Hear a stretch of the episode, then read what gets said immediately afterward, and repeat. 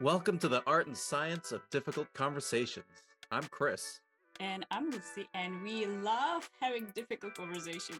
That's right. And each week we'll either share a tip, hear how others have gotten better at difficult conversations, or demonstrate common difficult conversations and what to do and what not to do. Let's get into it.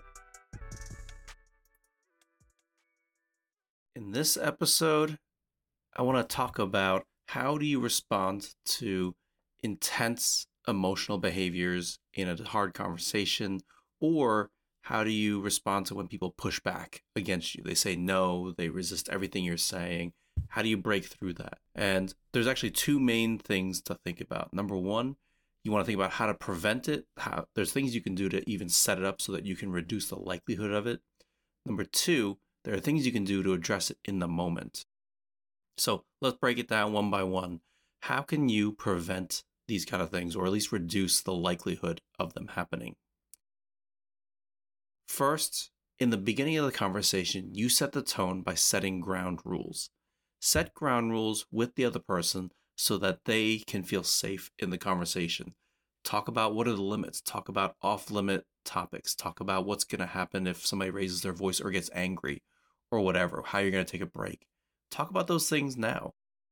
The sooner you can bring those out into the public, the more safe the other person will feel in the conversation. There's nothing that'll ever magically prevent somebody from ever getting upset at you. All this does is help reduce that. Because remember, when you're going into the conversation, especially if you're the one bringing it up, they're going to feel that fight, flight, or freeze response, just like you're going to feel it, just like I feel it, just like everybody feels it in these hard conversations. So set the tone, set some good ground rules. They go a long way to help someone stay even keeled. Second thing you can do to prevent it is to practice and plan what your emotional regulation skills are going to be. You're going to potentially feel really upset or you're going to feel anxious about this conversation. Think and plan ahead of time. What are you going to do ahead of time in the moment? That doesn't stop it from happening. It just gives you a plan so you feel confident, so you know you're going to be able to respond. Are you going to take a deep breath? Are you going to hold something in your hand to press on so you can put your tension into that? Whatever it may be, do something.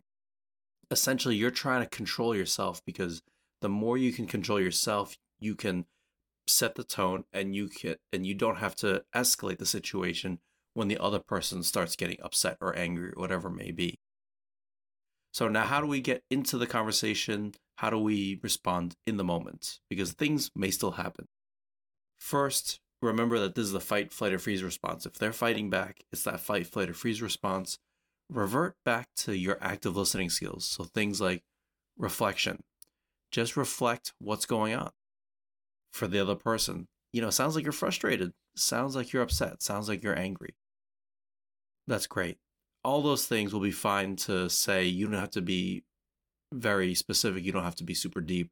Just commenting what's happening can make a big difference. And I want to be really clear and honest with you. You know, a lot of people stress about what if I get the wrong thing? What if I say the wrong uh, emotion? What if I get this wrong? Here's my answer to you it doesn't matter. For the most part, if you are right most of the time, that's okay. And if you're wrong, that's okay. They're going to tell you what the right answer is. If you say, you know, you're just frustrated, it sounds like you're frustrated about how we're handling the situation. No, I'm not frustrated. I'm just annoyed that we have to keep talking about this. See, that's more information. Then you can talk more about that, and explore that. So even if you get it wrong, that's okay. The only caveat is if you get it wrong all the time, then that's a real problem. If you get it wrong all the time, then they're going to feel like you're not listening. It's going to make them more angry. But for the most part, as long as you stay even keeled, as long as you get it right most of the time, you're going to be okay. Second thing you do is ask questions. Just ask more questions. Some if they're getting frustrated, if they're getting angry, if they're starting to yell, just comment on it and then and then ask a question about what's going on for them. You know, I'm noticing you're getting angrier, you're getting upset. What is, what about this is upsetting you?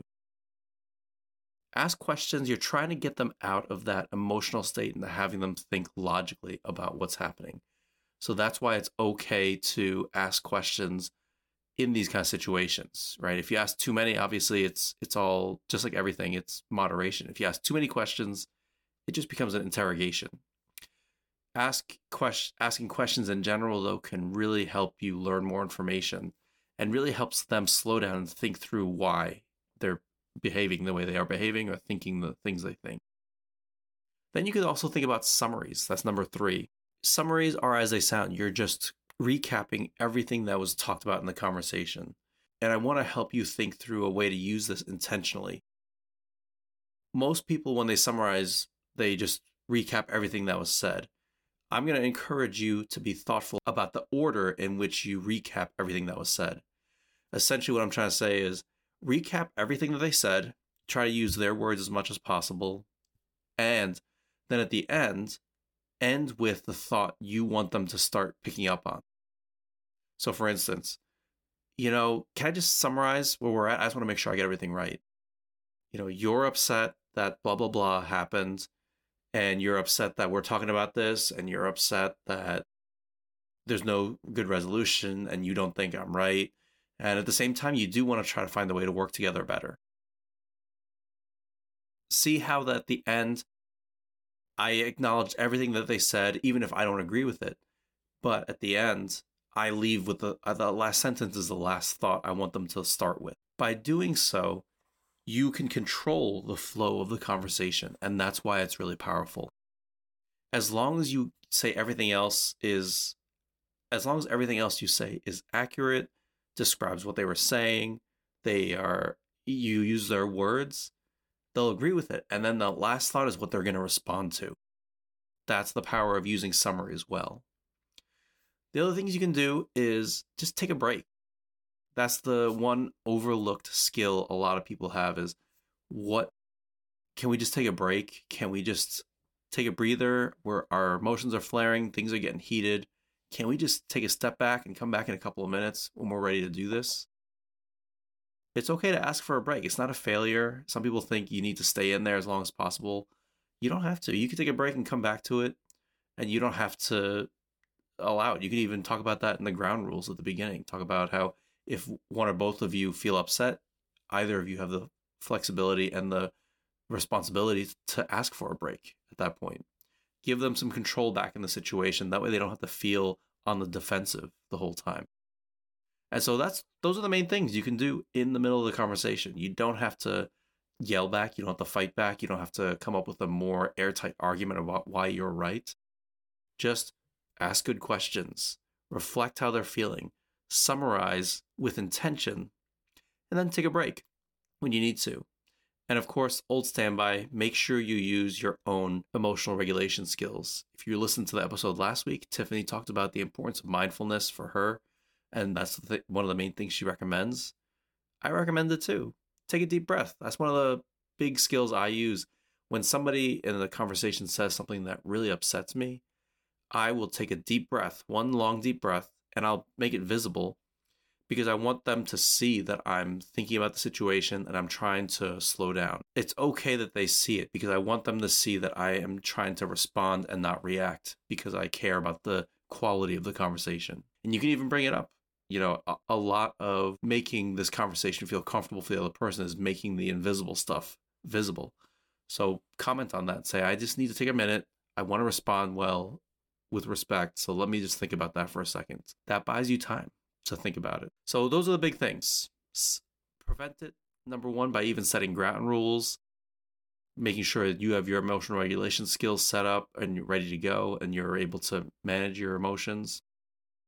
And then in the moment, remembering that it's basic active listening skills. Ask questions be curious summaries take a break. So those are the big things. Join us next week when lucie and i jump back into another role play where we talk about conflicts between departments and how you can have a conversation to build that rebuild that relationship. See you next week